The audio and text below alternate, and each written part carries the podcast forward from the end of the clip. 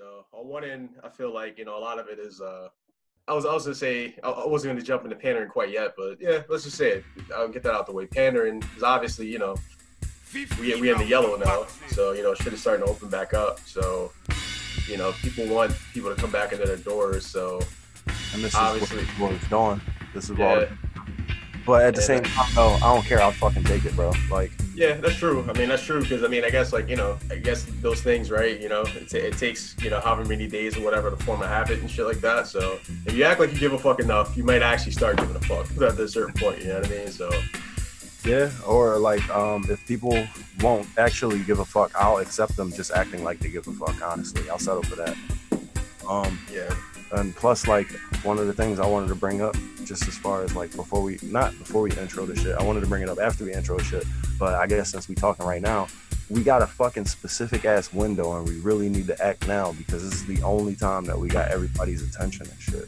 So, it's like, this shit could fade away, like, in a week or two. Niggas could be right yeah. on doing shit again. So, that's why, like, I was real hyped, like, damn, I really need to get out there and make a point. This is the first day I ain't had the kids up on me, so I really wanted to go out there.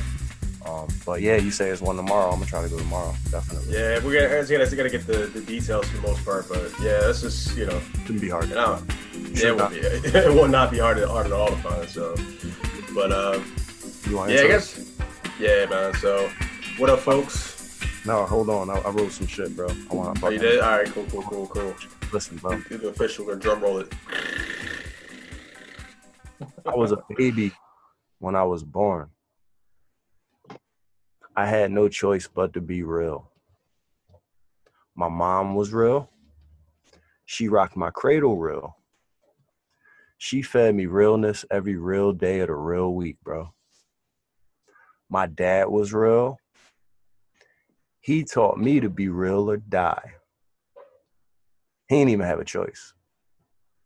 Southwest born and raised. His mom was real. Black female cop. Grandchild of actual slaves. That's real. She got shot on duty, protecting and serving. That's real. Proper mother raised three kids in the hood by herself, bro. That's real. She ain't had no choice.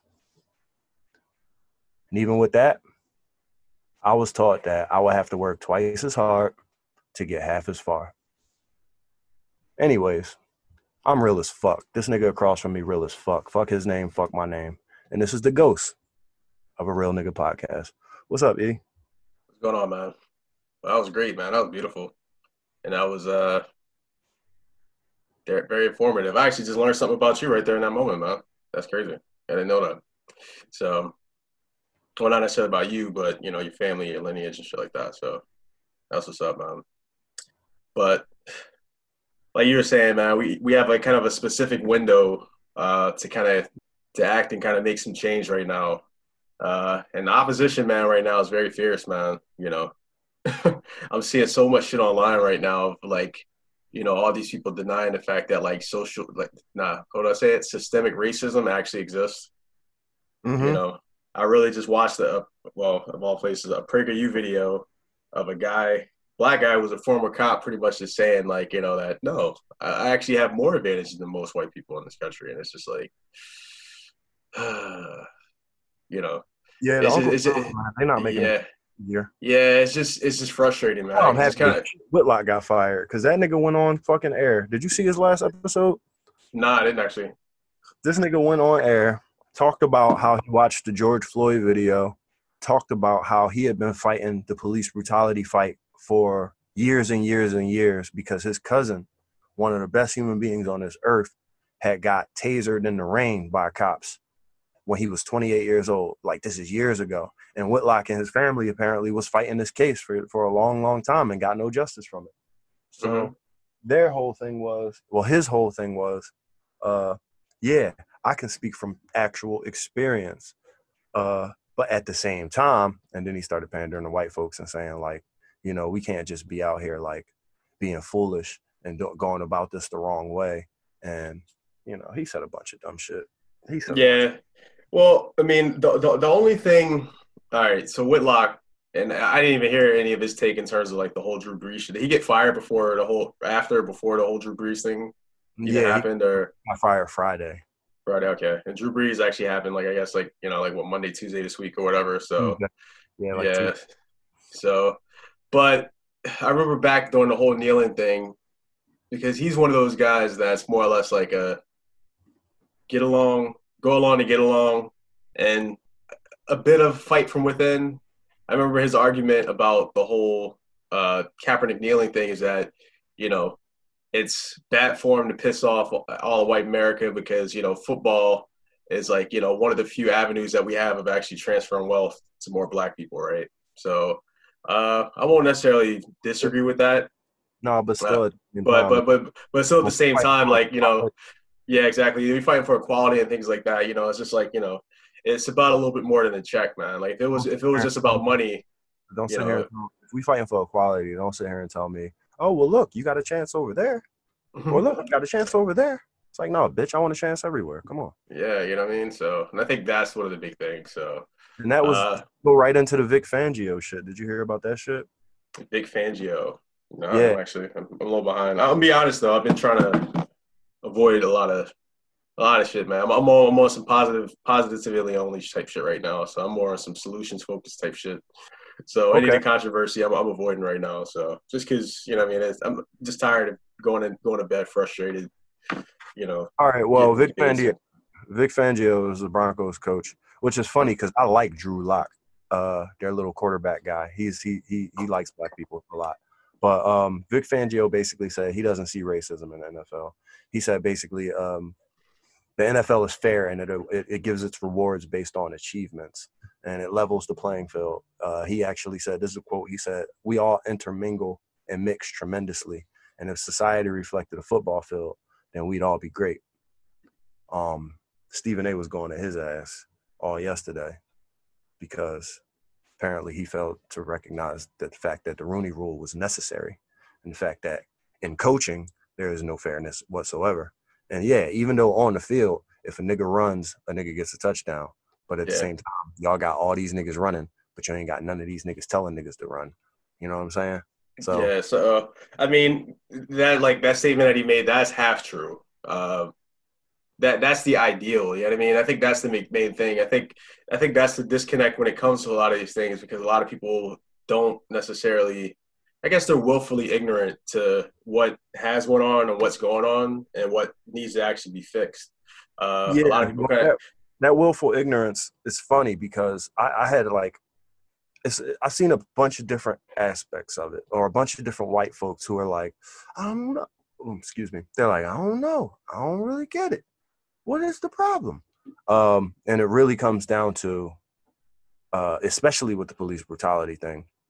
They they have been basically saying, like, well, if he wants to protest, why is he choosing to disrespect the flag while doing it? Like, why don't he do it in a way that doesn't disrespect the flag? Um, and that's really that. And most of them, like, remember that John that I posted that explained that monopoly uh, analogy?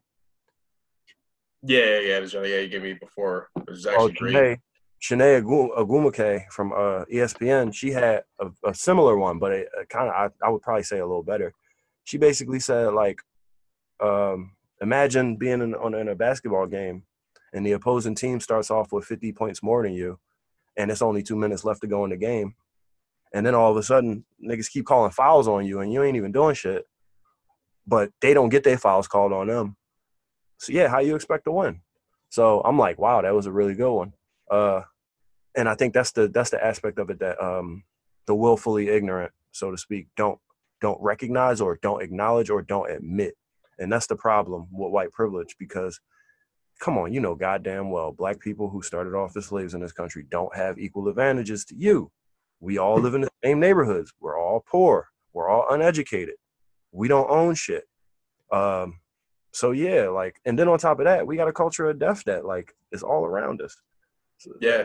So for the most part, like, yeah, the people who are willfully ignorant, that's that's racism, bro. That's literally yeah. racism. And and I think that's the big thing, right? Because they say like, you know, they say like, well, it's a culture thing. If they change their culture, then you know they'll be changed there. But I'm like, you know, but you know, you don't understand. Like, this culture is because of all this shit. Like, you know what I mean? Like, like this shit was breeded. Like, you know what I mean? Like, the, the chicken didn't come before the egg. You know what I mean? Like, this this egg is hatched. You know what I mean? More black people than white people kill white people, bro. Not let niggas fool you. Our culture is no much more dead, no no more deadly than they are. Don't get me wrong. Yeah. We got a lot of bullshit that we do, and it's on the forefront. But that's because the media brings attention to that shit. Exactly. I mean, oh, you know, we, your white people yeah, I, do. Believe exactly. Me. Yeah, because they get into some shit. Mm-hmm. So you gotta go find all that shit they be doing out in Utah. You gotta go find that shit. Yeah. That up.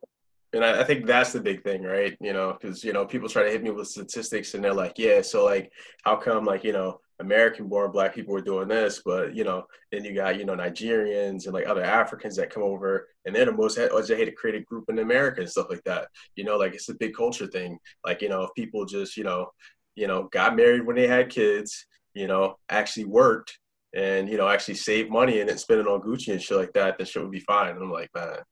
I was like, I was like, yo, do you realize you're reading just straight off of a fucking, like, propaganda sheet right there, man? You yeah, know, it would be hard for me to d- discuss such an issue with a person who was saying all of that stuff, because those are all really racist statements. Yeah, that's basically sweeping generalities about a whole fucking people, and I don't. I, you can't talk like that. Like, if I say, if I say generally some white people, that's me trying to clean up my fucking general and my my generally sweeping statement, like. Or if I say most white people I know, that's me trying to clean up my generalization.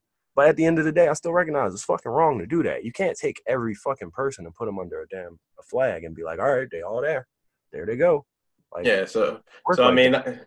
I know, exactly. I know, I know white boys raised in the hood. Like, I know, you know, I know Asian people who got two black parents. Like, I don't know. Yeah, exactly. You know what I mean? Like, and I, th- and I think that's the big thing. I mean, I think the disconnect is that, you know, obviously, you know, some people aren't really qualified enough to make those statements, mainly because they haven't actually had enough conversation with anybody on the other side. Uh, well, as as my religious teachers used to ask me, have you met everybody? Well, then you met everybody. Like, come on, bro. It's that simple. Yeah. And I think that's, that's one of the big things there. Uh, Obviously, people have their own struggles, and I guess, you know, the, I get the, my concern with everything that's going on right now, like, you know, kind of get back to the point you said with, like, you know, the pandering and everything like that, is I feel like, you know, we're actually at a good inflection point, and there's still a lot of work to be done, but just seeing the way it's rolled out, the corporate sponsorship of it all and shit like that, you know, the whole, you know, D C mayor, you know, Peyton, forty mil, you know what I mean, like, that shit, one hundred mil for ten years. I got a feeling that we're going to have a very, very – there's going to be a lot of resentment uh, that's going to come along this. So, so like, if we turn this corner, and there's definitely a lot of progress over the course of, like, you know, anywhere for the next one to six years, the however many – you know, I mean, maybe forever, right? Uh, mm-hmm. There's there's definitely going to be, like, you know, some people are definitely left behind after all this that goes on. And because they see that there's help from – you know, corporate sponsors and all that shit like that to kind of move forward with this movement, there's definitely gonna be a lot of resentment. And I think uh, a lot of those problems that we see, like, we may not necessarily see institutional uh, racism and destruction and shit like that, but I, there's definitely a valid concern of uh, you're gonna see, like, violence and shit like that, uh, out and out violence. And I'm, I'm really concerned about that. Uh, all right, it's well, kind of the kind of kind of the premise, like, you know, I know you're not, like, in the comic books and all that shit like that, so. The H B O recently, it's kind of, it brings it back to that point. H B O recently, they had a, they did this show called The Watchmen. It was kind of based on the comic book. Uh, great comic by Alan Moore. Go ahead if you get a chance to read it. Really good read. Uh, but the show kind of picks up where the comic left off. Uh, he's a picks up. Go ahead. Huh? You said I said what? He's reading this, by the way. Go ahead. Yeah. A lot of people are. I know. Unfortunately, a lot, a lot of people that we like are. You know I mean, what I mean, I, I mean, I'll just figure out, point them out. Mm-hmm. Yeah, that's true. I mean, it, but it doesn't, it doesn't make the influences and the, the details of the story less true. But oh, you know, right, this season of the show. Yeah, but it shows people that they fucking they out there and they exist, because some people are, like, you know, some people are self-deluded, or some that's people true. are deluded, some people are ignorant. You know, I just want to raise awareness, bro. Okay, but the show, which wasn't written by Alan Moore, but it's a continuation of his story, uh, picks up in uh, Tulsa, Oklahoma, uh, circa twenty twenty-two. Uh, very different future. Uh, Robert Redford was president. Uh, and essentially he pushed through uh, reparations for black folks and shit like that. Uh, so one of the main themes in it is that, you know, you I have like, liked him more than Reagan as an actor and shit. I used to watch Robert Western with my pop and shit. I always liked him more than Reagan. Robert Redford? Hell yeah. So the funny thing is I look at Robert Redford, and I was I was arguing with my girl about this yesterday. I said I said I think that like uh, Brad Pitt is actually a clone of Robert Redford. If you see them niggas like next to one another, they look like fucking father and son and shit like that. Mm-hmm. uh, and, as you see, and as like Brad Pitt kind of gets older, they start to look more alike, and it's just like, damn, that's crazy. Yeah, uh, I've seen that. But uh, on another note, though, so essentially he he, is, he institutes like reparations. So you know you kind of have like you know more black people in the police force and things like that. Uh, the main thing about Watchmen is about vigilantism and shit like that. Uh, but essentially, the vigilantes kind of get recruited by the cops, and you know things are cool. Black people making progress and everything like that. But you kind of have like you know, how do I say, should I say it? You know, lower class white people who are very resentful of these reparations and things like that. And like you know, they go around kind of like chiding people and just talking shit like, "Oh yeah, it's nice, man. You got a nice little business uh, due to your reparations." You know what I mean? tell me, know? tell me if I'm being dramatic at all right now, but honestly, mm-hmm. I have no fear of that whatsoever. Only because they've been killing niggas for four hundred years, bro. They want to start killing niggas again. It ain't gonna change nothing. It ain't like they haven't been killing niggas this whole time and getting away with it. So all right, and- all right. So, so, so just to kind of wrap it up, huge spoiler alert. Uh, The whole premise of the whole season, well, I guess this, this show, I think the director said he's not doing a second season, is they pretty much just tried to take the most powerful man in the universe, who's this nigga named Doctor Manhattan, who uh, was effectively like, like God, like he could literally do anything. Like nigga is just like, you know, can dismantle and create things on molecular level and shit like that. Not even a, a atomic level, subatomic level and shit like that. So, but their plan was to pretty much just take this nigga, kidnap him, put their powers into like this like white senator and like recreate a whole white nation and shit like that. So and they, it was like a huge plan. They got the C I A in on it, hired a bunch of scientists and everything like that because they were so desperate with everything going on that like, you know, they were really going to put all their chips in this basket, you know, but obviously the whole plan doesn't fall through. A whole bunch of crazy shit happens. A black woman ends up getting all the powers and shit like that. And, uh, you know, have a great day. But just to kind of bring it back to the point, though, I think uh, as this reco- as we kind of get into this recovery, right, you know, the economy's opening back up and everything like that, uh, people are starting to get back to work. And, you know, black people for the first time in a shit, maybe for the first time in history, actually have a lot of wind at their back, man. A lot of wind in the sails. And uh, I know there's a lot of people rooting for us to, to ruin this, but I think there's a really good chance for us to actually make these things happen. Uh, but there's definitely a lot of opposition right there now. And I think the opposition is going to be definitely very emboldened going into the future. Well, and for fear of talking in a circle, I will want to, I want to say, uh, like I said, the window is real, real narrow and niggas got to keep it open as much as they can. That's why we got to keep uh, trying to get out here, keep the issue at the forefront. That's why I'm like, real happy and like salute the E S P N and Fox Sports and shit for them niggas is talking about this all week, which is awesome because it's like, and they're not they're not like repeating themselves. They're fucking finding new shit to mention and new shit to report on and new perspectives from new people. And then on top of that, as this happens, there's mad prevalent uh, white uh, sports stars who are just opening their mouth and putting their whole foot in it. So niggas got more shit to respond to. So that's kind of cool. But I, like I said, I just wanted to mention again, separating a real issue. White people think that this is like, like a patriotism thing. Like, like this is an anti-patriotism thing. Like niggas ain't cops and niggas ain't soldiers. And niggas don't be fighting and niggas don't make up forty percent of the military or sorry, colored people don't make up forty percent of the military. So like, I think we got to separate, um, that this is not patriotism issue, that this is a completely like a human rights issue, but can't be fucking overlooked that some people don't give a fuck, man. I had some people, I was uh, I was beefing with somebody on Twitter. I wasn't trying to beef with nobody on Twitter. I was actually looking for uh, evidence that this one dude, got Doug Gottlieb, was a racist. And that's mm-hmm. because Doug Gottlieb basically did, uh, he, he, he went on Colin Cowherd's show, The Herd, and filled in for him. And he had, you know, he had to report on all of this shit. So he was doing it or whatever, and he's arguing with the girl who's always on there, Joy.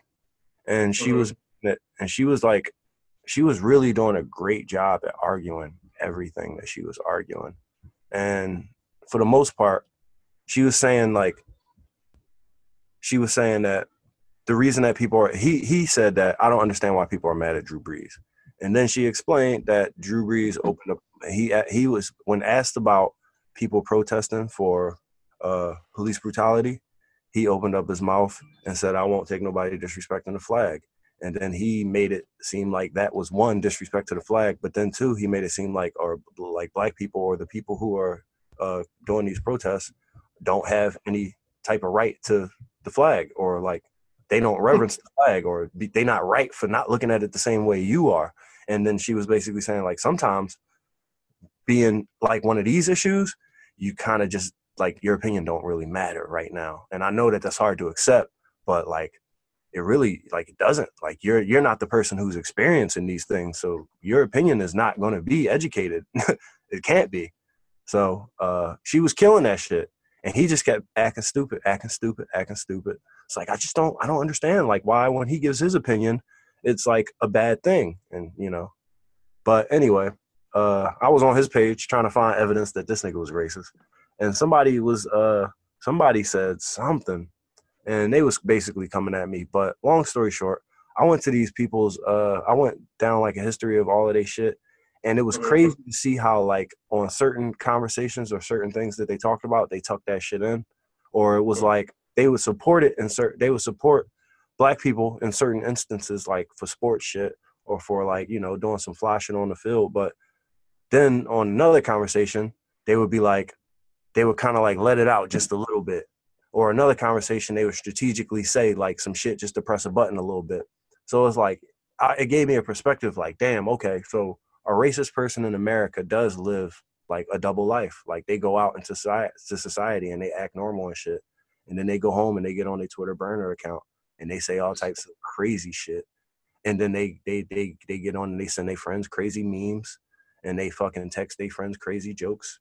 And, you know, shit like that. But they keep it under wraps. But they go out and they act normal. And they smile at people like my face and shit like that. But, yeah. So that was crazy. Because I was like, I just assumed all these motherfuckers lived in the woods and lived in, uh, you know, Kentucky and shit. Nah, nigga, right, right in front of you, man. Shit could be right next door to you.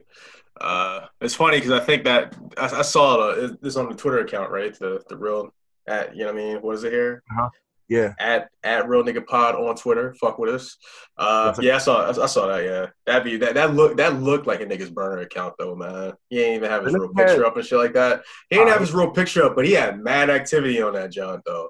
That was the crazy part. So I'm like, you know, so that's definitely like, you know, it's one of those situations. I mean, granted, I got I got I got three Twitters right now, right? But you know, yeah, but they all you. They all say some like remnant of your name. Man, anyway, I skipped mad cool shit that I wanted to mention. Uh, dial eight eight, sorry, dial eight eight eight six four zero five one seven four for depression. That's a commercial. That's my first fucking commercial. Dial hey, eight, well, dial, I'm excited for this shit, but wow, you a fucking dickhead. Dial eight eight eight six four zero five one seven four for depression. Uh, yeah. So, you want to get into the uh, year of the Wayne? Yeah, no, hold on. But just to kind of get back to what you were saying about the flag, uh, I guess that's the, the my my main issue with it, with people's opposition to it, is because they don't understand the nuance behind it. It's not that there's no respect for the flag in itself. It's just the fact that under that flag that everybody's under, everybody's not, never everybody doesn't have those same freedoms, uh, that same liberty.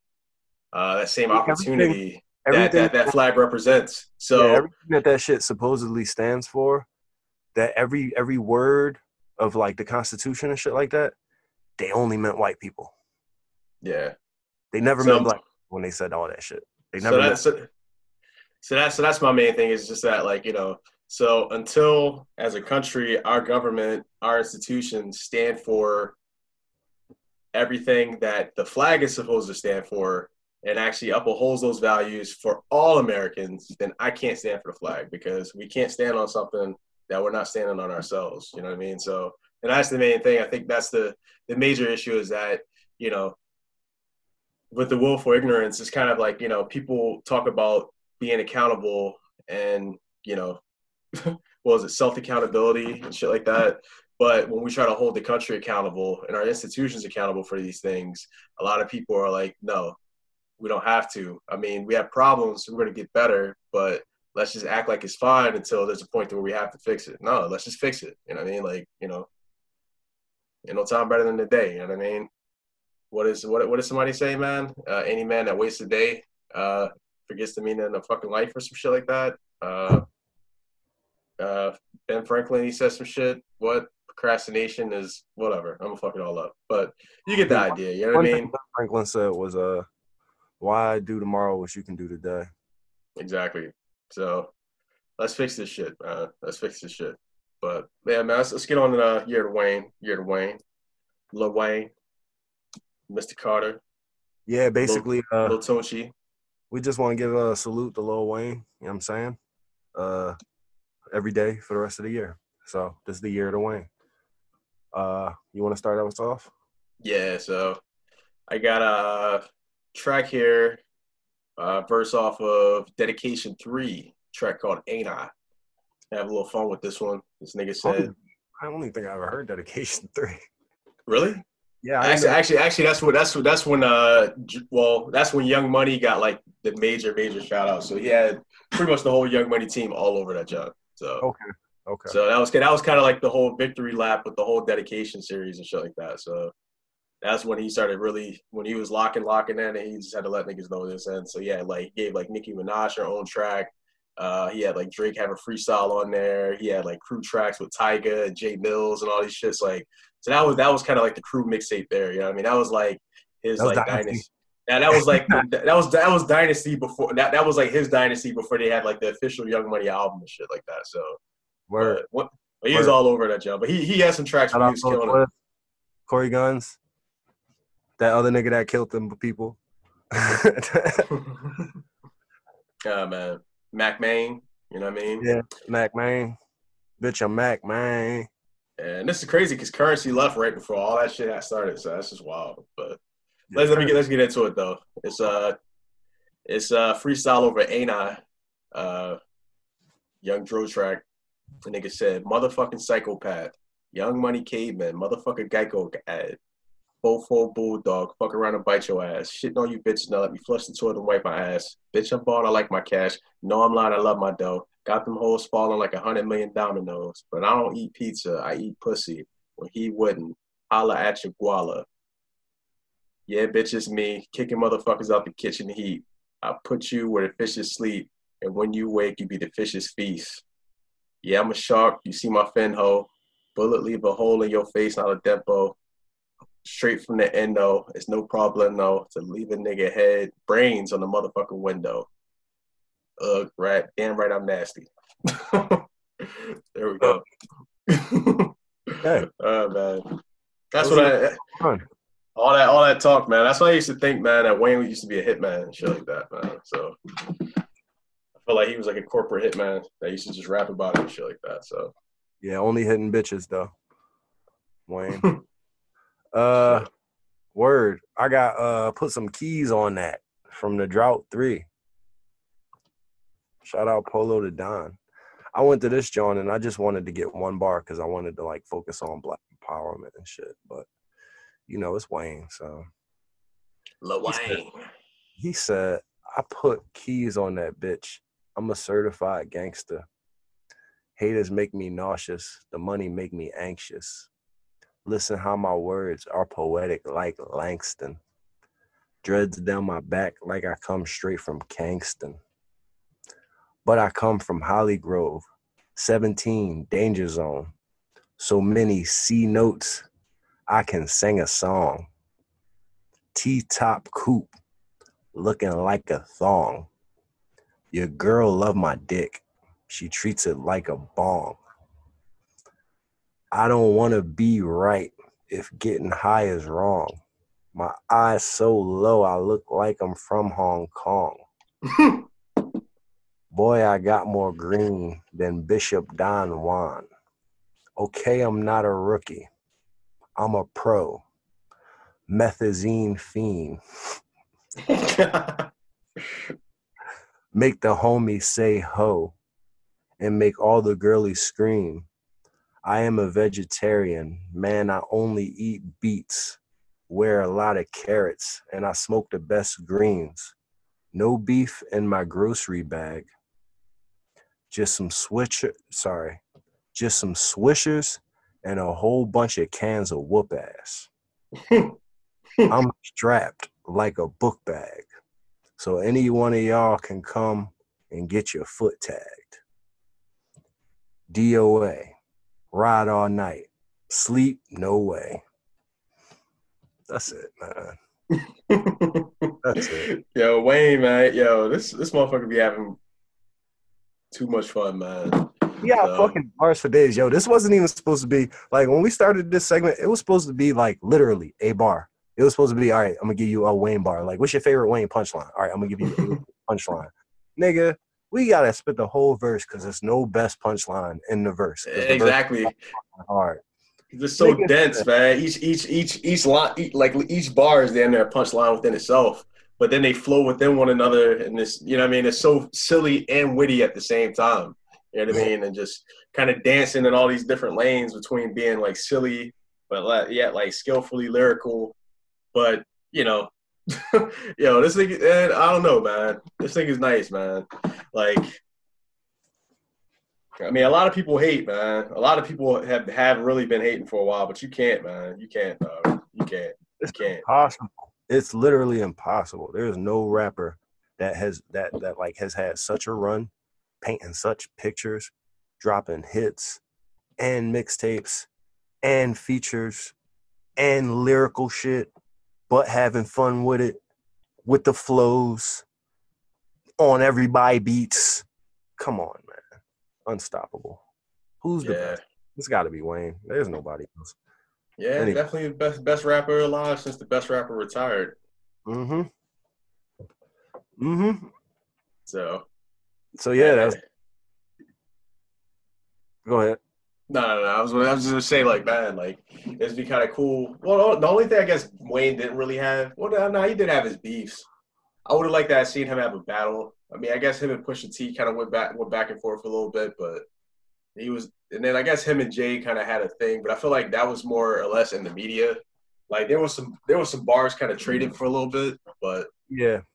You know, I think that was kind of like, it was over a year or two period. And I feel like, you know, they kind of just are like, all right, well, we're not really going to spar.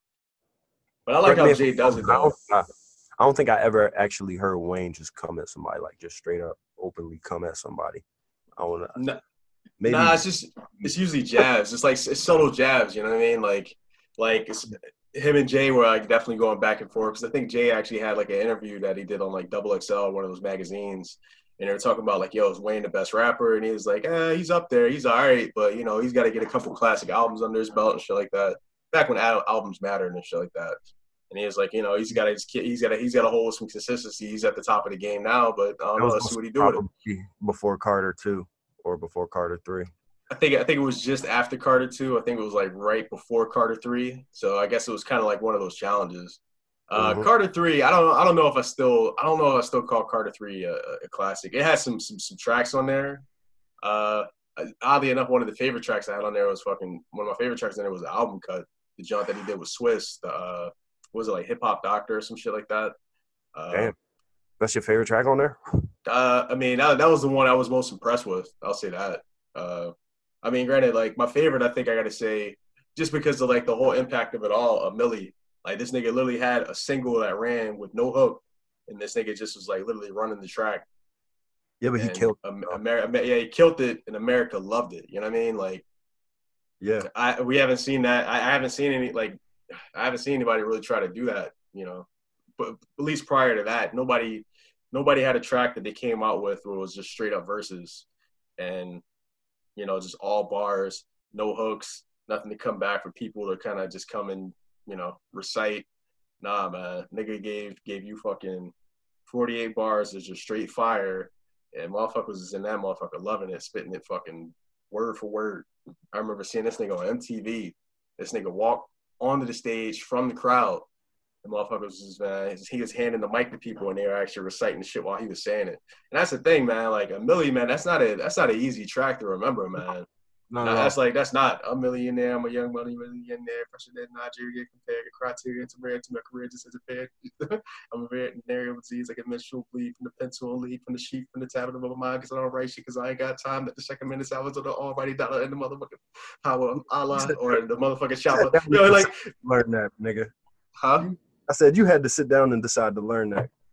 Cause I, I done heard that song a million times. I don't know none of that shit. Uh, honestly, it, it came to me one night. I remember like the it was like the second or third time I heard it, and I remember uh, I was in a club, and uh, I was I was I was hanging out with some of the homies from work, and I actually got a chance to link up with my cousin. You know, he and I kind of lived rolling like different circles and shit like that. So you know, those times where you actually like in the same building with your peoples and shit like that, like, oh shit, you got your homies and my homies and shit. Fuck it, man, we're gonna. We're gonna fuck this joint up, man. We're gonna have a crazy night tonight. So but I remember being in there, just being like, just drunk and high as shit. And like, I remember like listening to the track, and they ran it a few times that night because I just came out like a couple days prior. I know like, that. By, just by third, yeah, by the third time, I kind of had it down just because, like, you know, it was almost in slow motion at that point, right? So it was just, you know, yeah, shit was wild. I see, I see. Uh, yeah, word.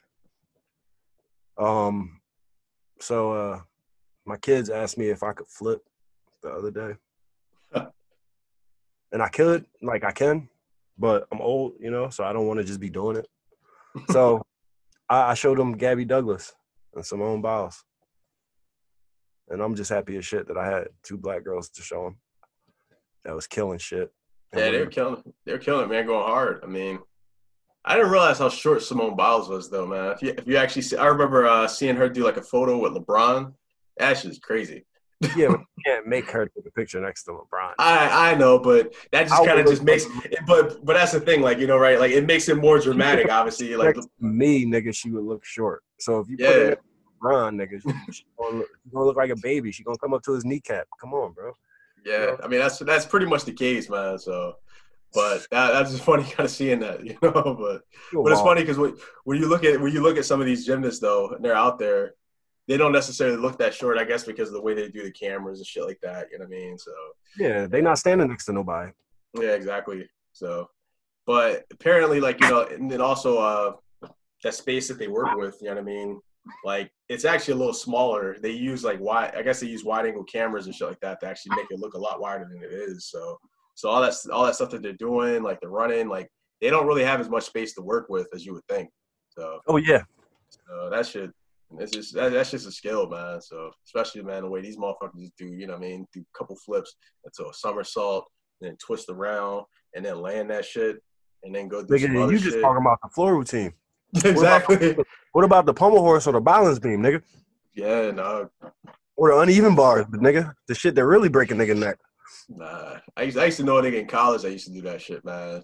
I, I used to have, like, the utmost respect for him, man, because I'm like – the funny thing is that you would kind of see him and he wouldn't really, like, l- really look like, you know, it's, you know, it's muscular and stuff like that. But nah, but apparently it was it was a, it was a, a crazy routine that he used to do, like, you know, beforehand just to kind of get his muscles ready and, yeah. like, kind of loosen up his body. So that shit was, like, kind of like looking at, like, a superhero. Like, you would see that nigga before and he was kind of just, like, look regular. Then once that nigga did, like, you know, his warm-up and prep, like, you thought this nigga was, like, fucking, like, you know, this nigga was juicing or some shit like that. Nigga looked like Wolverine.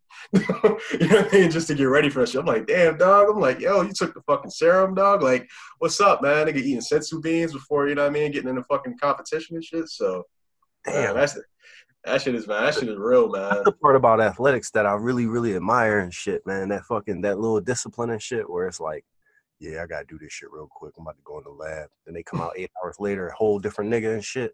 It's like, what the fuck was you in there doing, man? Who you went in there with? What, you ate them? Like, crazy. I fucks with it, though. Um, yeah. You hear any new podcasts this week, yo? Uh, new podcast? Uh, not really too much, man. Honestly, I've kind of been sticking with, like, a lot of the uh... – so people – what's the name? B, actually. Yeah, shout him out. He's a frequent, frequent, you know what I mean? Uh, frequent mention and shit like that. I guess in terms of like podcasts, I mean, new episodes of a podcast. I like the uh, Reggie Watts and uh, Joe Rogan John. Uh, yeah, that shit was actually pretty cool. Uh, Reggie Watts is just like a really, yeah, he's a really interesting guy. You know what I mean? So just a multi multi talented cat. You know what I mean? Comedian, musician, uh, activist.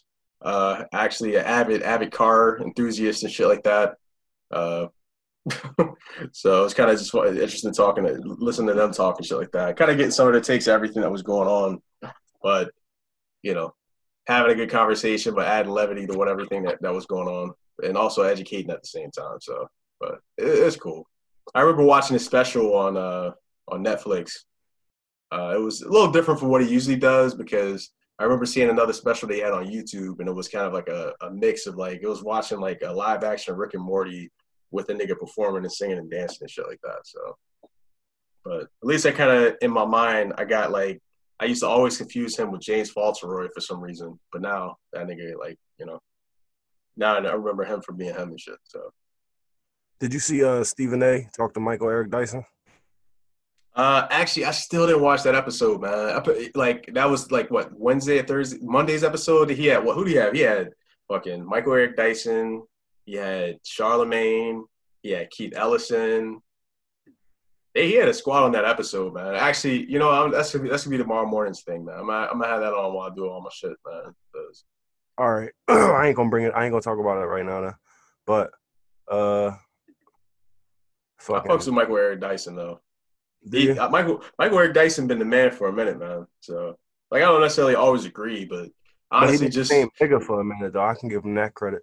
Yeah, I mean, but just but just his, his approach to debate and presenting his ideas, and when he's on T V, like, like I like watching him actually go on, like, you know, some of these, uh, like I like watching him go on like Fox News and all that shit like that, because you know, like when they when they kind of question like black people or particularly like, like you know, left leaning people or just anybody that they don't agree with.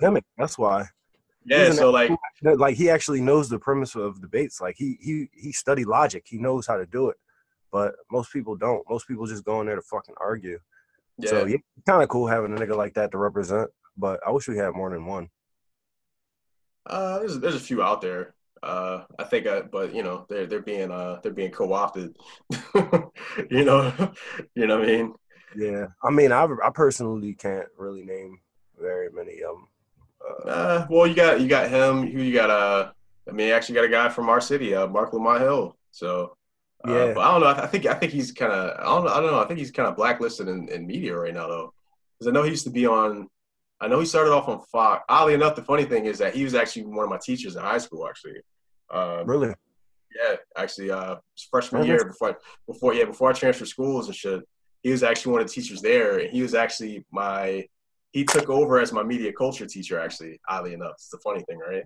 So. Uh, And I remember when he came in, I was like kind of like towards like the end of the year because I guess the main teacher, she either resigned or left, had some personal stuff. But he came in and like his approach to media culture and everything like that was just like really different because he was like one of the first school teachers I had uh, that was like really, really pro-black. You know what I mean? Like wasn't quite wasn't kind of like one of those things where you got the teacher, you know, that it kind of pull you to the side at the end of the day or like, you know, at some point and then, you know, kind of, you know, tell you to get your act together because A, B, and C, like he was literally like, you know what I mean? Like talking about media culture and shit like that and just saying like, all right, man, so let's look at this picture of these guys here. We'd actually look at magazines and he would actually say like, okay, so what, what is this saying to you here? Like, you know what I mean? Like, you know, this advertisement that they have this black woman on right now, like, what is this saying? Like, what is it representing and stuff like that, you know?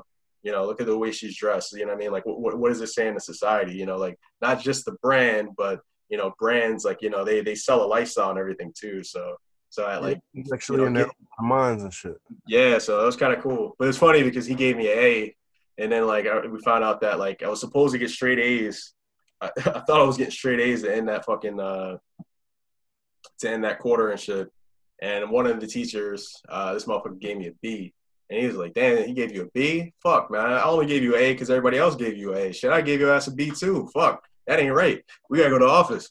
And I was like, well, it don't matter. It's my last day. I'm out of here. He's like, hold on, what, you leaving, dog? I was like, yeah, I got to transfer out. He's like, oh, man, we should have this conversation before. So it was kind of funny because, you know, because, you know, obviously, like, you know, I haven't got like that, but I remember years later in college, he was actually one of the professors there, and I remember meeting him there and just kind of just talking to him and shit like that. So, and he's like always saying like, yeah, man, you know, come into class and shit. But I remember then I was kind of like struggling with a major, and he was just trying to tell me to go into A F A M studies and shit like that. And I was like, man, y'all niggas trying really hard to get these drafting people into there, and I appreciate it, but you know, I gotta I gotta do other things out here, man. So other than, you know, but. He's great. He's great because he's like, you know, really active, uh, definitely in the media. I remember he had a show on V H one actually, and he was actually bringing these things up while still like interviewing people from like Love and Hip Hop. So he's kind of like educating them. He's kind of bridging that gap, right? It's kind of just trying to find a way to use the culture uh, that everybody complains about, quote unquote, uh, to actually like, you know, leverage those eyeballs to actually like, you know, get people to do better and know better. And uh, that's great. I mean, but like you said, like, yeah, kind of outside of him, though, it's not really too many more, though. Yeah. So. Like, I just I just Wikipedia'd him, and the first thing they got under his name is American Academic. So, yeah, I, I mean, those academics, man, those those guys are those guys. Me personally, I dropped out of college. Um. Uh. So one more thing happened. You heard about the bull Grant Napier? The announcer from the Kings and shit. Sacramento. Nah. Nah. All right, so Boogie, good old Boogie Cousins, he he hit this nigga up and was like, yo, so Grant, how do you feel about Black Lives Matter? Public, public as shit. And Grant, and Grant was like, all lives matter. Every single one. That nigga got fired.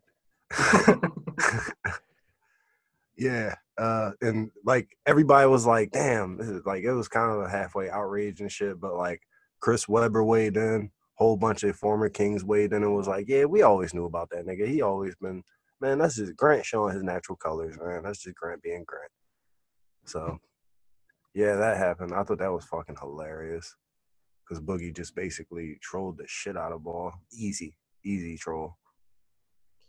So I remember I, I was talking to someone earlier about earlier this week, and they were talking about the whole like all lives matter thing, and they were like saying like, yeah, all lives matter, and I was like, no, nah, they do, but the issue is is that like, you know, nobody's spilling specific- white people. Yeah, and the issue is, and the issue is that, you know, like there's a specific thing that we're trying to highlight that we're trying to fix here, and you just yelling all lives matter doesn't really. You haven't really made any strides to actually help. You're just really just trying to undermine and to kind of diminish the actual movement.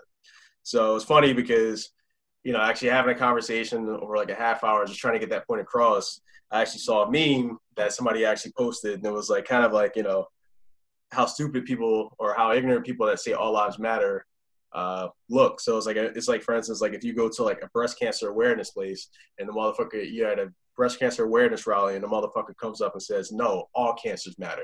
And it's like, yeah, nigga, all cancers matter, but we're literally here with all of our resources to fight breast cancer. So, you know, you want to help us fight breast cancer? You know what I mean? So, or, you know, are you going to just sit here and just complain that we're trying to, you know, that we're talking about breast cancer or some shit like, you know, there's somebody yeah. saying like, no, no means no. You know what I mean? Like, oh, well, all words matter and all people matter. Or fucking like save the whales. Nigga saying like all animals matter.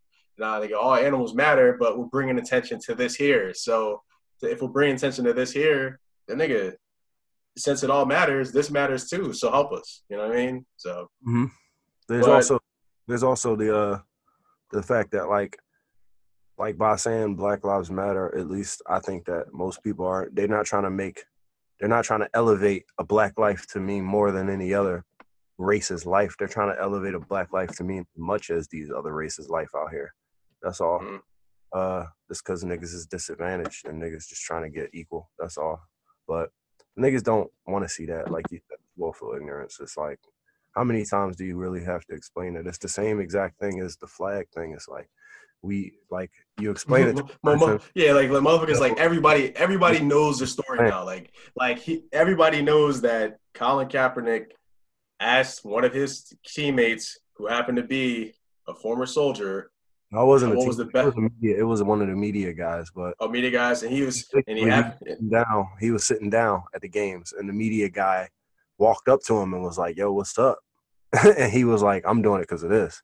And he was like, "All right, well." I think that a good way of doing it would be like, because of this, to do it this way. And he told him to kneel. And he said kneeling is actually respecting the flag, if anything. So he knelt, and that was that. And yeah. that media guy is still doing interviews to this day because he still has his job. Mm-hmm. And so, that's the funny thing is, and, I, and that hasn't have any have too many people actually really talked to him. I haven't actually heard him actually speak publicly. Uh, the Odd Couple, my favorite fucking sports, you know, commentary team uh, on Fox Sports. They interviewed him last week. I think his name is like it's not. It, I think it's Hoyer or or or Boyer or something like that. But yeah, they interviewed him last week. Let me see if I can pull it up before shit yeah. gets. But that's the thing. I think at this point, everybody knows the name. Everybody knows the story. And uh, the niggas came at him. Niggas came at him too. Like, oh, for real, they were like, "Yo, why would you? Why would you suggest that?" This, the this yeah, kind of, they, they was trying to discount his service. So he was like, "Man, fuck, I gotta stand with. Like, I gotta make it clear who I stand with." Like, that's the big thing because there's there, and a lot of people say like it disrespects like our soldiers, but. There's plenty of soldiers that actually support, you know what I mean? So it's kind of a thing to work.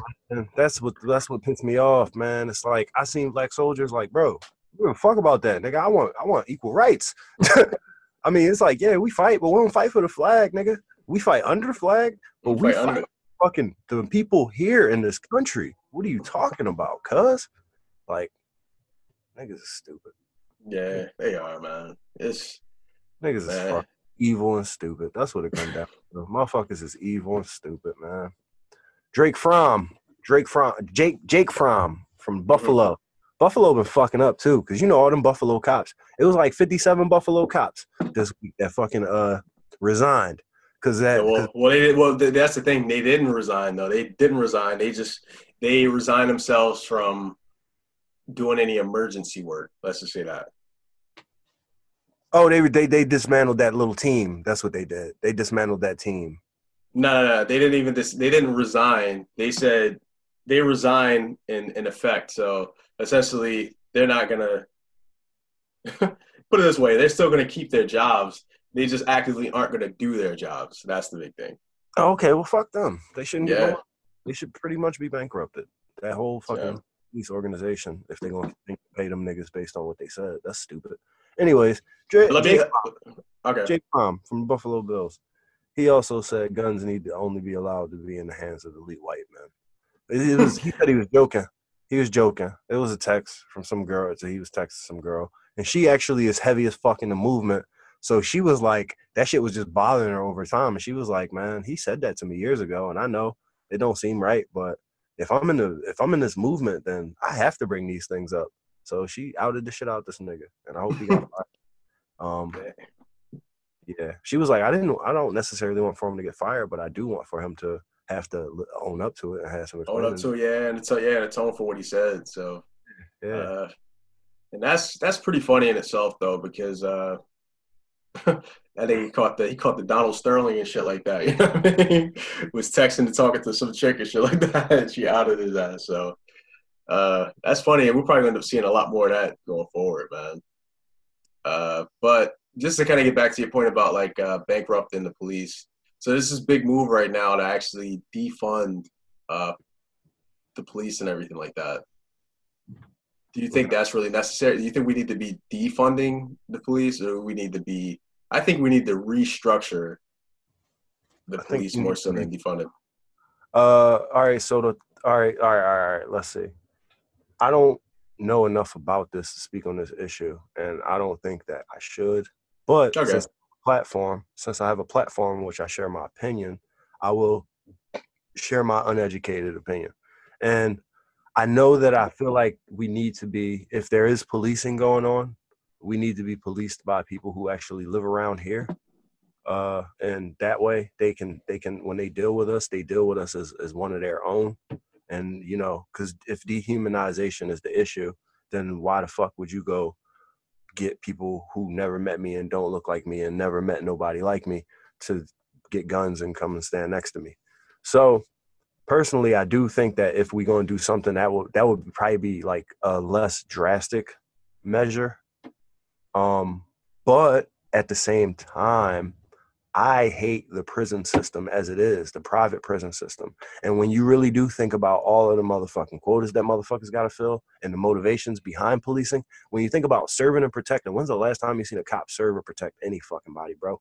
Dead ass serious. All them niggas do is speed down the street, skip the lights, beat niggas up, and then bother people, harass motherfuckers. Like, I see them niggas at the Dunkin' Donuts skipping in the line, man. It's just, it's ass. Like, I don't call cops. I personally haven't called a cop since I haven't called a cop since I saw a kid fall and hurt himself and hit his head, and I ain't want nothing to do with it. So I call I call uh an ambulance. nine one one and shit. I called nine one one, told them where it was. Other than that, I ain't never called no fucking cops. So I don't look at them niggas like the authority. And I know most of the people that I'm around, and that's the, I don't live no type of crazy ass like illegal lifestyle. So that's me talking. I know a lot of the people that I'm around and a lot of people that I grew up with got pretty much the same mentality. They ain't called no cops when shit go down. So, because we going to go to jail if that happens. So, for the most part, I don't believe in that system. And that system is backwards. And it is something that we was all raised up on and were all raised to believe in. But if you think about it, putting niggas in jail ain't never solved shit. So, no, it actually makes the problems worse. Uh What they call it, recidivism. I think that's the big issue. Yes, I think, you keep going back, and that becomes your lifestyle, and that's all you know. Yes, sir. Well, because because I, I think with jail culture, obviously, like, you know, with the with the for-profit prison system and things like that, uh, that definitely, essentially, like, you know, the culture that a lot of people are, are complaining about. I think that's actually jail culture, and because we actually put so much in prison, put so many people in prison, they just get better. Uh, at people in crime, prison, bro. They just yeah. get better at committing crimes. Yeah, and I think that's the, they don't have any other options to get jobs, so it just makes it worse. Yeah, and I think that's the big issue, right? And we don't even look at this. You know, we're supposed to be living in a capitalistic society, but we don't even look at like the market ramifications and some shit like this, right? You know, like a motherfucker's actually selling drugs because drugs pay. Selling drugs pays more than actually having a real real job. You know what I mean? In, in a lot of cases, uh, well, not in, not in as many as many as many people think. Not as, but, but, but put it this way, you know, in terms of just like, you know, like the end, end of it all, you know, obviously like, you know, but the thing is with selling drugs, the risk premium to selling drugs, in a sense, adds a higher wage than what you would probably get if you worked a entry-level job at, all right, say, check this out. You know what I mean? I've, listen, bro, I know you pretty well. You don't sell no drugs. I don't sell no drugs either, but I have. A little bit, only a little, but a little. And I could mm-hmm. tell you, I could tell you that there's a certain level that you got to be doing this shit for it to even matter. And yeah. I can also say, I can also say, let's say for instance, when I was bartending, when I was bartending, my standard for earning became like two to four to five hundred dollars a day. Right. And I was like, all right, that's enough to live off of. That's how much a person should be making. If you selling weed, to make about two to four to five hundred dollars a day. It's a lot of weed. You gotta sell a good bit. You gotta sell about a pound. If you're getting good prices, you gotta sell about a pound a day to make about three, four hundred dollars off of that, John. Um, and then it depends on how you're breaking it up, but you still gotta move a good bit of it. Now, if you wanna break it down into how many hours you spend in doing this shit, and whether or not it's your lifestyle, like if you on some, all right, I got eight hours that I do, or I'm just round the clock, bam, that's all I do, round the clock. If you selling cocaine, you're making money. Yeah. On any level. On any level, you're making money. I don't suggest it, kids. But uh, a lot of that other stuff, it might not, it might not flow the same way, like standing there. But, you know, at the same time, crack, that's going to make you money. Heroin, crack. That's gonna make you money. Pills. But, yeah, pills. But the pills is harder to find. But if you can find them, that's going to make you money because that's usually like better profit. But anyway, point is, man, I think that it's probably most in most cases, I, I found that, you know, working ain't that hard compared to selling drugs, man, because selling drugs is work, man. That shit is real work. That shit is real work. Uh, But, yeah, I guess I'm not right. I guess I guess you can make way more money if you do it like all the time. Well, I guess that's the main thing, right? Like, I think obviously people want to just. I guess I guess my thinking about it is the fast money aspect of it, right? It's a little faster because when you're selling it, then and there you got cash in hand right there, uh, rather than, you know, working, flipping burgers, waiting to see a check every two weeks. or or you know? Not flipping burgers, like fucking working some other type of retail or, or doing nursing or something like that. Something yeah. like every two weeks. But at the same time, I don't know. I don't know, man. Maybe no, I, I th- maybe I don't know. No, but I but I guess it's just kind of like uh, the the opportunity aspect of it. I guess that's that's kind of the big thing. But you know, we're also we're talking about like you know the whole prison industrial system and shit like that. You know, just in terms of like you know with uh, how how time is given for crimes and shit like that. Uh, how you know how if you can afford a lawyer, you know, because the thing is sometimes, man, you know. They've, there have been studies where, like, you know, people have actually done the same crimes, but depending on what type of lawyer they have, like, you know, they probably get either – they definitely get less time, in some cases even no time, just because, you know, if I get, you know, the biggest hotshot lawyer in the city, who's the who's the tall black boy and the fucking the, – the, the tall, short, short white boy that you see on the train and shit like that all the time, you know what I mean? If you pull – if you pull, yeah. yeah, I mean, if you pull, if you pull up – if you pull up in, with them guys, you know what I mean, that you're hearing – you know what I mean? The, the judge is probably going to throw that shit out. Like, oh, shit. All right, well, fuck it, nah. It's not even worth it going with these guys and shit like that. You know what I mean? They're going to find some more trouble than we even need right now. But, you know, if you got a public defender who's literally just throwing shit at the wall, you know what I mean, just to see if he can get you, you know, just to see if it sticks, then it's not going to work, you know? Uh, but I think that's that's one of the things. And that, come, that comes back to uh, that whole, like, wealth inequality type of thing, right? Uh And I think that was weird, man. So, like, you know, getting in extreme debates, you know, because, like, you know, we talk about this whole thing of, like, systemic racism uh, and just a lot of the issues. I mean, three of the key issues being, like, you know, uh, education, uh, like, school districting and shit like that. Uh, then, like, just the fallouts of, like, redlining policies and shit like that.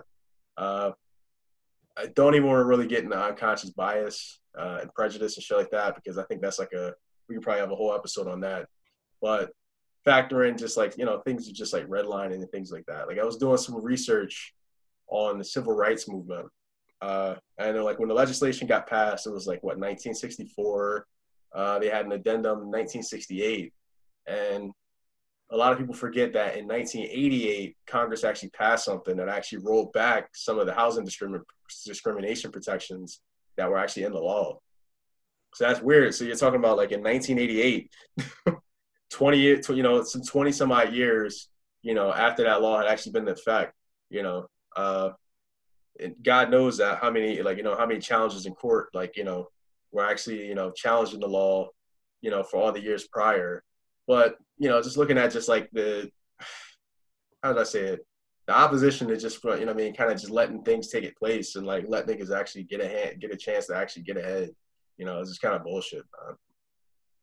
And the willful ignorance of that aspect and, like, you know, making investments and just policing people rather than just making investments and just trying to get people to do better. You know what I mean? Like, well, get not even get people to do better, just to get better things around people is bullshit. Like, you know what I mean? Like, and you ever, met somebody at the job, you ever met somebody at your job and had a conversation with them and then you walk away from that conversation and you'd be like, yeah, he definitely say nigga when he at home.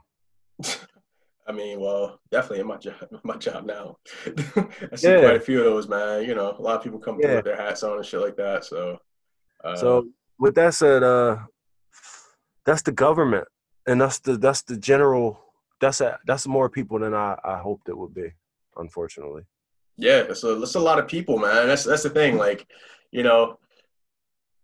And somebody was saying, like, you know, like, man, like they were saying, like, yeah, do you realize that, like, you know, people that were born in the fifties that were going through this, they're, like, near retirement age now. And I'm like, yeah, so that's the thing. Like, you grew up in the fifties with that mentality. You're near retirement age. So, so, so you're – yeah, they got kids. Well, not even just to mention their kids, but you got to think, like, they've had this mentality and they've been moving and they've been in the mainstream of society, in the workplace, in your institutions, in government, actually doing things – yeah, like making decisions, setting policies, like, you know, and, you know, the, for at least at least thirty years, at least thirty years.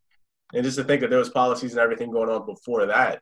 So yeah, and probably you know, more actively than most of the people in our community as well. Yeah, so, you know, so when people try to argue and say, like, yeah, there's no systemic racism, not like it was before, but it still is there. We're still dealing with, like, a lot of de facto things that are there. And we're still dealing with a lot of the fallout for that shit there. And, you know, to sit here and, you know, deny that this even happened, you a goddamn liar, man. You motherfucking liar, man. And you're ignorant, man. Like, willfully ignorant. And I don't know, man. It's just, it's it's frustrating. Frustrating. But. Should we apologize to white people for all the shit we just said? No. No. Uh, but I will say this. Uh, I got a lot of white friends. I mean, well, I, but I love all my white friends. I mean, shit, I love my white family. You know what I mean? So I got white motherfuckers in my family, literally. So, yeah. I mean, shit, I got, you know, so, I mean, that's the thing. Like, you know, I I want them to grow up, you know, no, like, put it this way. I want them to grow up not necessarily, like, being overly knowledgeable and stuff and feel like they have to apologize for everything they do. Obviously, man, like, you know, like, nobody's looking for, like, special treatment or anything like that, man. I think it's just one equal treatment, man. That's all. Yeah, straight up. You know yo, I mean? when, I, when I started working at uh at a bar and shit, and I went and, like, smoked weed with all the homies and shit afterward, we went to the one homie crib, and, you know, he had a pit bull and shit, and, like, I was the only black person there, and everybody else was, like, from Jersey and, like, Delaware and shit. And uh, I'm, like, just hanging out, and they they we smoking the weed, and they made me feel real comfortable and shit, and certain things happen and shit, and I'm walking home, and we walking home together, and certain things will happen, and like you could you could even ask niggas like him, because they've witnessed it, like, or he's witnessed he's witnessed it, where it's like we'll be we'll be walking, and like cops will like pull up and like slow down and start looking at me, and then my white homie will come out of the store and be like, damn, yo, that's fun. And as soon as my white homie come out of the store, the cops pull away. And he's like, yo, that's crazy. I'm like, yeah, yeah, they was really trying to get me till you came up. All right. Yep. Everyday shit. And, like, shit like that. And, like, I get to the crib, and they sitting there making me feel comfortable. And they like, yeah, it's crazy. Like, it was a story. Like, my hometown, man, I got a friend, man, I grew up with, like, literally this kid's at my house every single day. He's like a brother to me. But, like, we get pulled over. We're sm- we're all smoking. He doesn't even smoke, man. He's driving. He's fucking dead sober. He's driving. We're all smoking. And uh, he da da da da. He gets pulled out of the car. He gets beat up. They tell us to go home. Da da da. I'm like, yeah, that's crazy. What happened after that? He was like, yeah, my mom made a big shit about it and got him out. I'm like, all right, that's good. That's crazy though, but that's life. And like, they made me feel fucking comfortable by telling me stories like that. And letting me know, like, yo, we understand, bro. We worry about you, like shit like that. And I appreciate. And that's that. that's the good. That's the, that's the worst thing, right? Like, you know what I mean? Like, that's one thing I, I don't want anybody to have to worry. Well, I don't want anybody worrying about me. Period. You know what I mean? So. Yeah, but that's uh, life. But listen, yeah, though. You know I mean? Listen. But, but my perspective. But, listen, my perspective is that that shit. I appreciated that, and I want nothing more than that. I want nothing more than for somebody to be like, yeah, man, it's rough out here for y'all niggas, man. We got help. I keep y'all safe. It's wild. Like. Y'all a national treasure. Come on, man. Literally, literally, literally, literally. So that's the funny thing, man. So motherfuckers fucking up the gooses, man. Fucking with yeah. the gooses. Uh, but yeah, and then that kind of takes me back. Remember that time we were actually out the, uh, we were actually grabbing a grub, uh, the spot near me, and our and our uh, waiter and shit like that. And he was talking about he was from uh, Alabama and shit. He was saying how uh, you know, he was he's a gay guy, and he was talking about how you know he had his partner and stuff like that. And obviously bringing his partner home is one thing, which is one big fuss in itself, but he's just saying how, like, you know, don't go outside of the city and don't be out at night as a black person in Alabama in certain parts because you may not make it back. And the crazy thing is you may not make it back. That's, that's, that's like, that's the most simplest way to put the most egregious thing. But, and the crazy thing about it is like Alabama, that shit right next door to Georgia, dog. You fuck around and just wander in by accident and shit. So.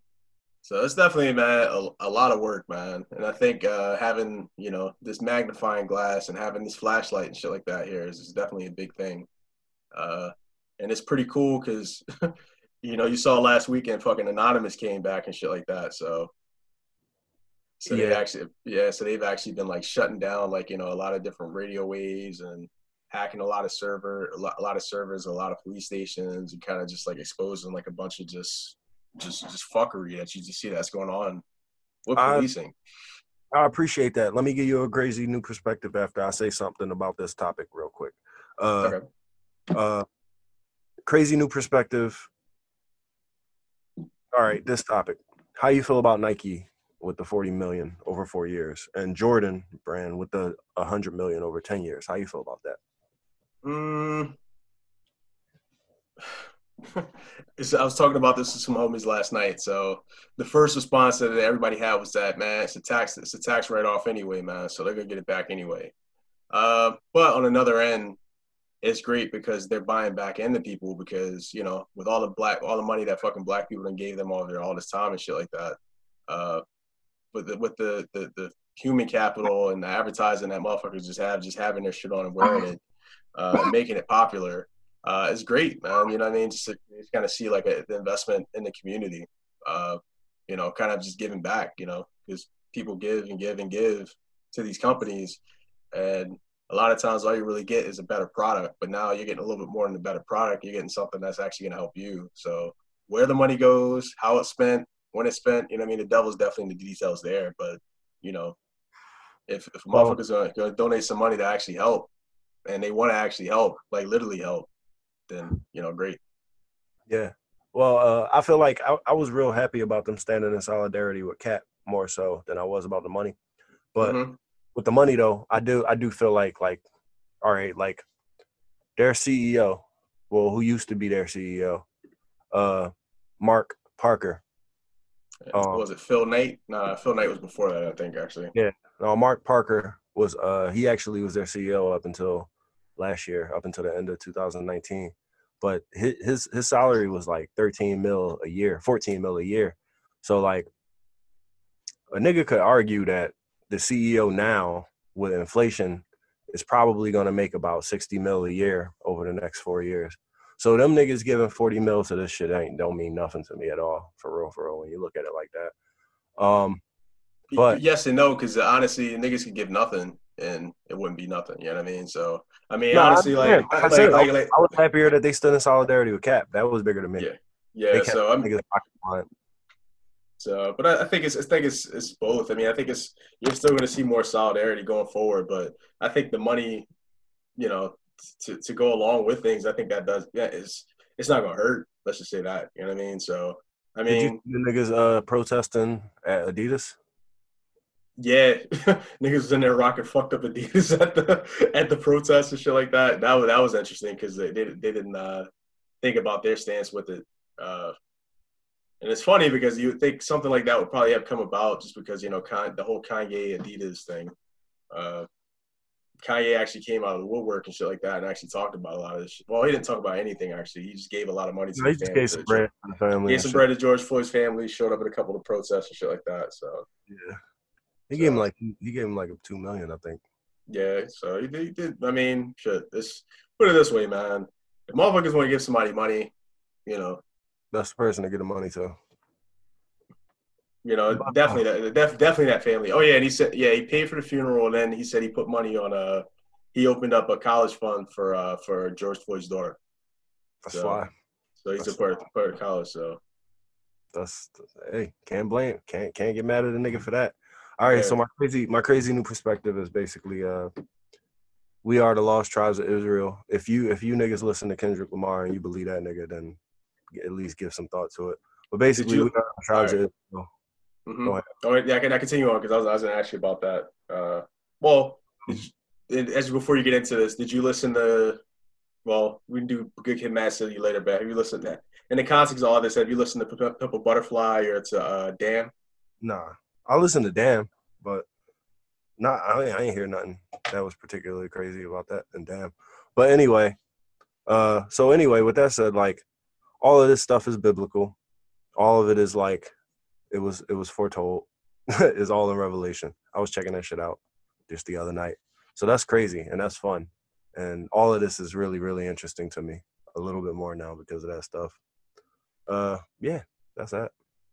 Yeah, well, it's just funny kind of just listening to those albums. I thought I meant, the, I probably meant to sing you this shit, but I was probably just either too lazy or too high or too tired to actually sing this shit. But just like kind of like the companion albums, I think at that time, because those albums both dropped. Well, uh, To Pimp a Butterfly came out, I guess, like in twenty fifteen, at mm-hmm. late twenty fourteen. Uh, D'Angelo came out with an album called Black Messiah, and they both kind of fit that and shit. And I remember it was funny because I remember when Black Messiah came out, I uh, when I was working at the electronic shop and shit like that, he had a song called uh, The Charade. Uh, and I, I love that song. And I remember, like, when I used to, like, demo headphones to people, I used to play that song to people and shit like that. So, and, you know, this is D'Angelo, so a lot of people don't really know. But I remember one time I was actually, like, I was demoing it, and the dude came through, and he was trying out some headphones. He was like, yo, you're a real brother for playing that song, dog. He's like, for real. He's like, and uh, he's like, you know what the funny thing is? D'Angelo's actually my cousin. he was like, he was like, you know, for better or worse. Oh, shit. So, uh, you know, so it was kind of crazy, man. I was like, what? He's like, yeah. He's like, yo, but he's like, yo, seriously, man. He's like, yo, I appreciate you just even, like, even hearing that song today, you know, just randomly trying some headphones. Like, that's amazing. You know what I mean? He's like, you play that shit for everybody? I was like, yeah, I mean, like, you know, really good bass line, really good sound, really good music. I mean, I figure most white people, I mean, it kind of go over their head anyway and shit like that. But, you know, people that do understand is great, you know, but, uh, but then, you know, kind of had a conversation, like, how's he doing, how he's doing better and shit like that, you know, and everything like that. But, uh, but just, that, you know, how those songs actually sound. But D'Angelo Messiah and To Pimp a Butterfly, like, those are, like, great, like, Black Messiah and, like, To Pimp a Butterfly, like, great kind of, like, I don't know, great, great albums for this time, you know what I mean? Like, it's funny, like, they were, like, five years earlier in terms of, like, you know, what was needed to be said. Like, damn, you know, you kind of hear this shit, like, you know, like being like the lost tribes of Israel. Definitely, as you get towards the end of the album, that becomes like a little bit more of a, uh, more obvious, you know, especially the song that he has with U two, U two and shit like that. Uh, but it's funny because, like, you know, even signs of all this is actually, like, out in the music. Um, speaking of music, also Spotify, they have the whole fucking Black Lives Matter playlist and shit like that. Yeah, I saw that. Did you listen to it?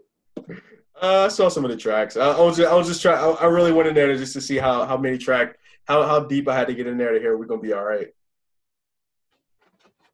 uh, so it was actually the second song of the job. So, and it's kind of cool. That's because you, hilarious. That's yeah. a good song. That's a damn good yeah. song. I know, for Pharrell on that job too, man. We gonna be all right. I know most people don't know that he got to the point in his career where he don't got to say featuring no more. So. But it's funny, but with the Black Lives Matter playlist, they actually have a thing to where you can actually add onto it as well, too. So it's pretty cool.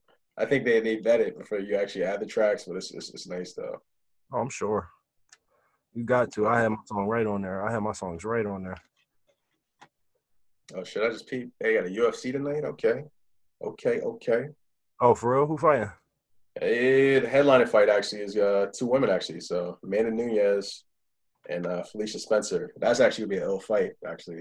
Uh, Yo, they got, I know, Amanda Nunez is crazy. I do. They got uh, weight classes in the female fights? Uh, I believe they do, actually. They do. They do.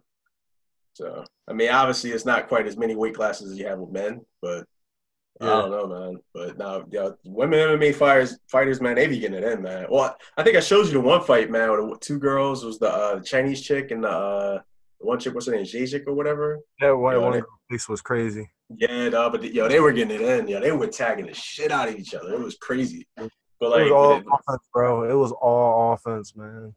So, I don't like that. I can't watch girls fight in that sense. Like, that shit was just vicious. That shit was like well, a dumb fight.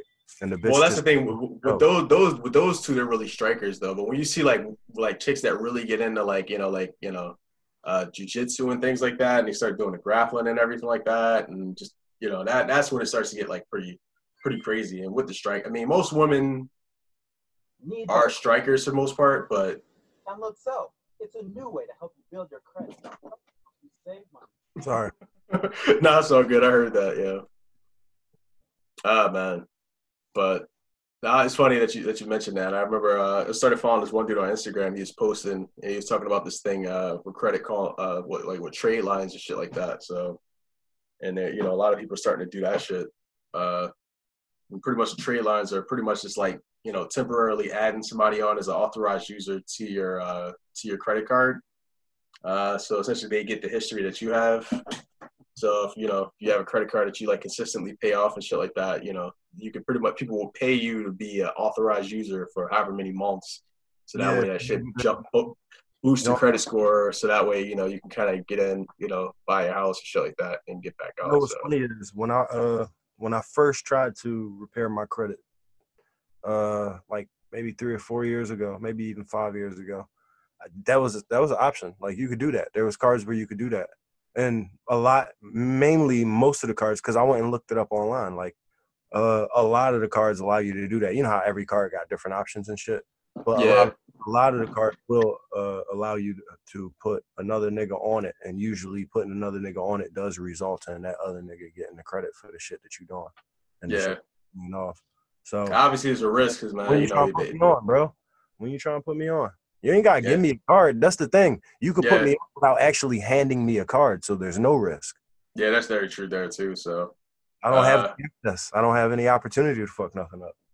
I just get credit for you. I just, you just, just like high school, baby. You just, allow, you just allowing me to get through, man.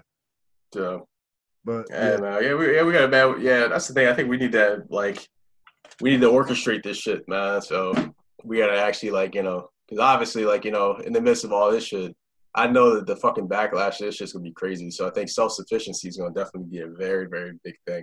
Uh, I'm investing so everything I got right now, bro. Everything so, I got.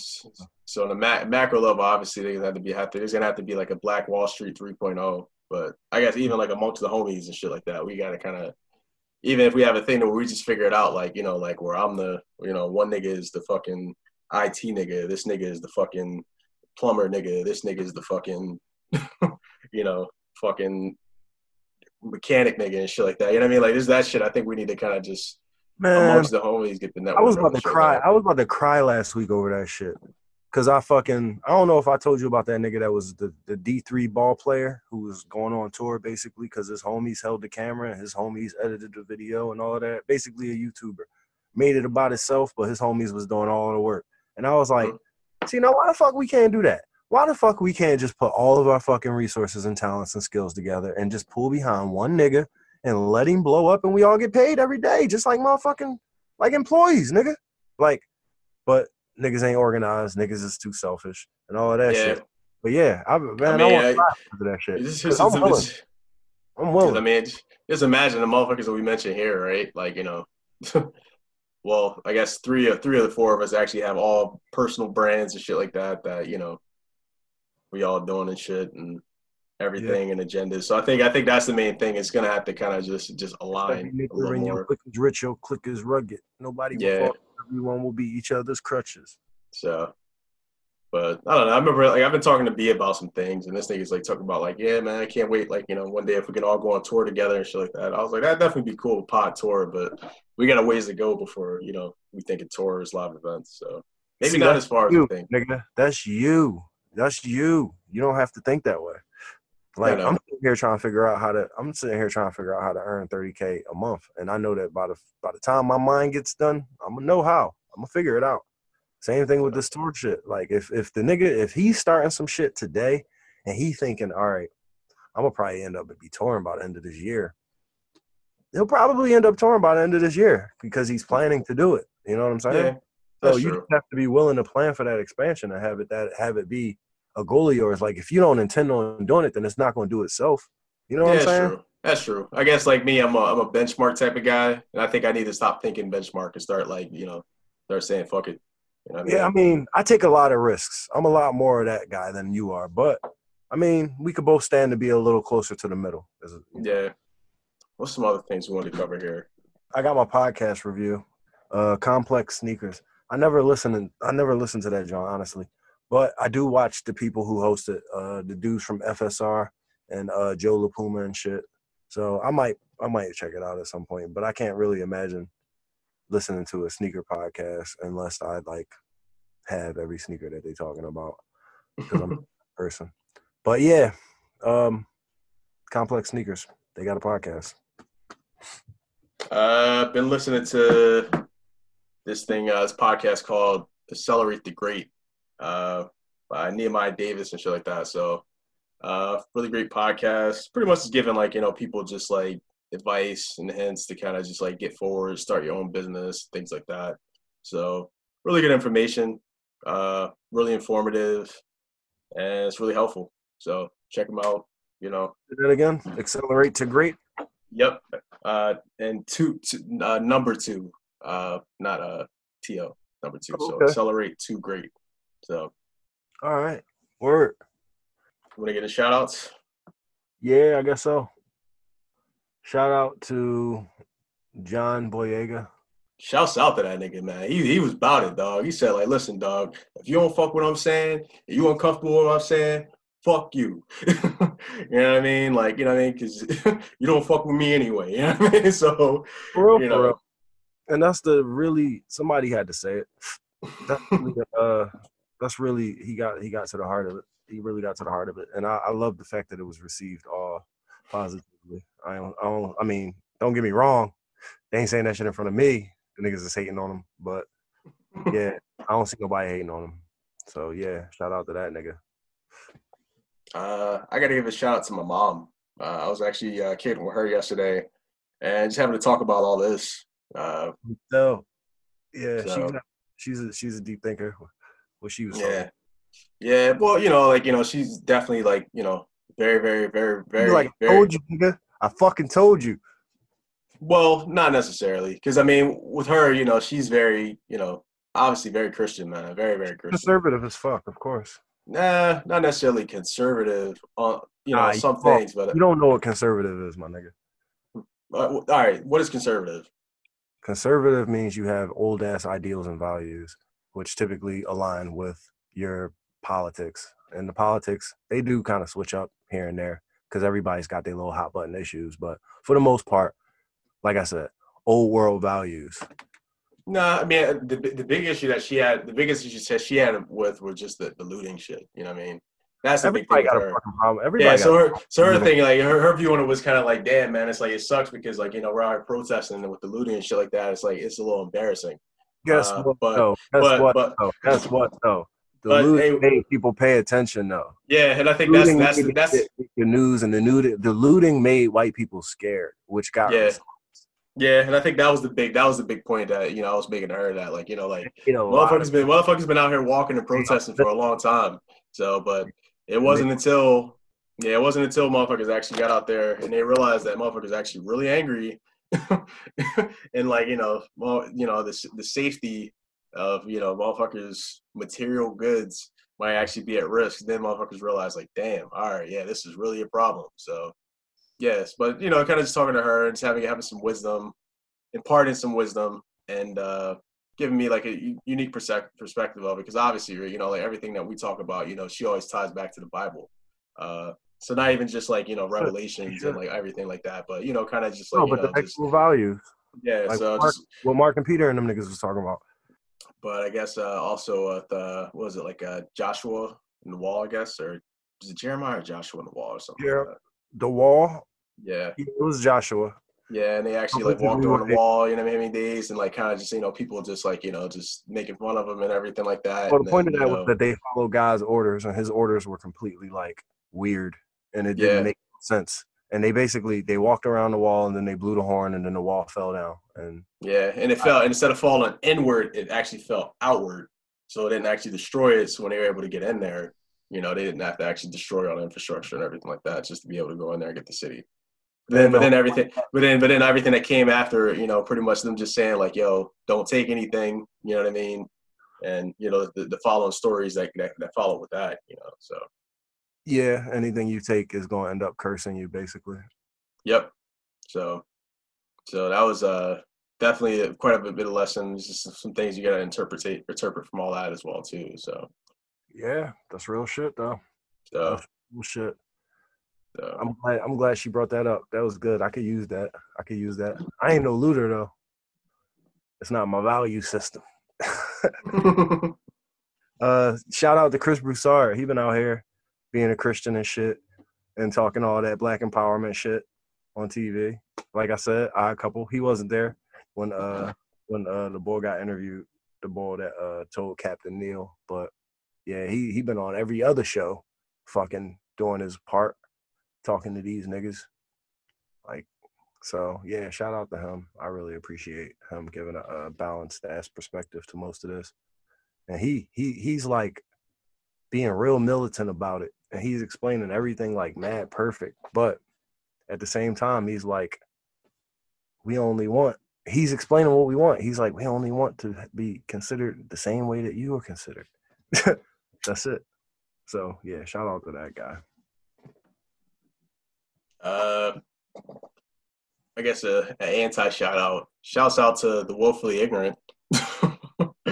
uh, shouts out to, man, these, these L's you guys might actually be taking over the next few weeks. Uh, I'm just praying that you guys actually open your minds and uh, not harden your hearts, soften your hearts, and uh, have great, get some greater understanding uh, here. So, but if not, like, you know, like John Boyega said, man, fuck you.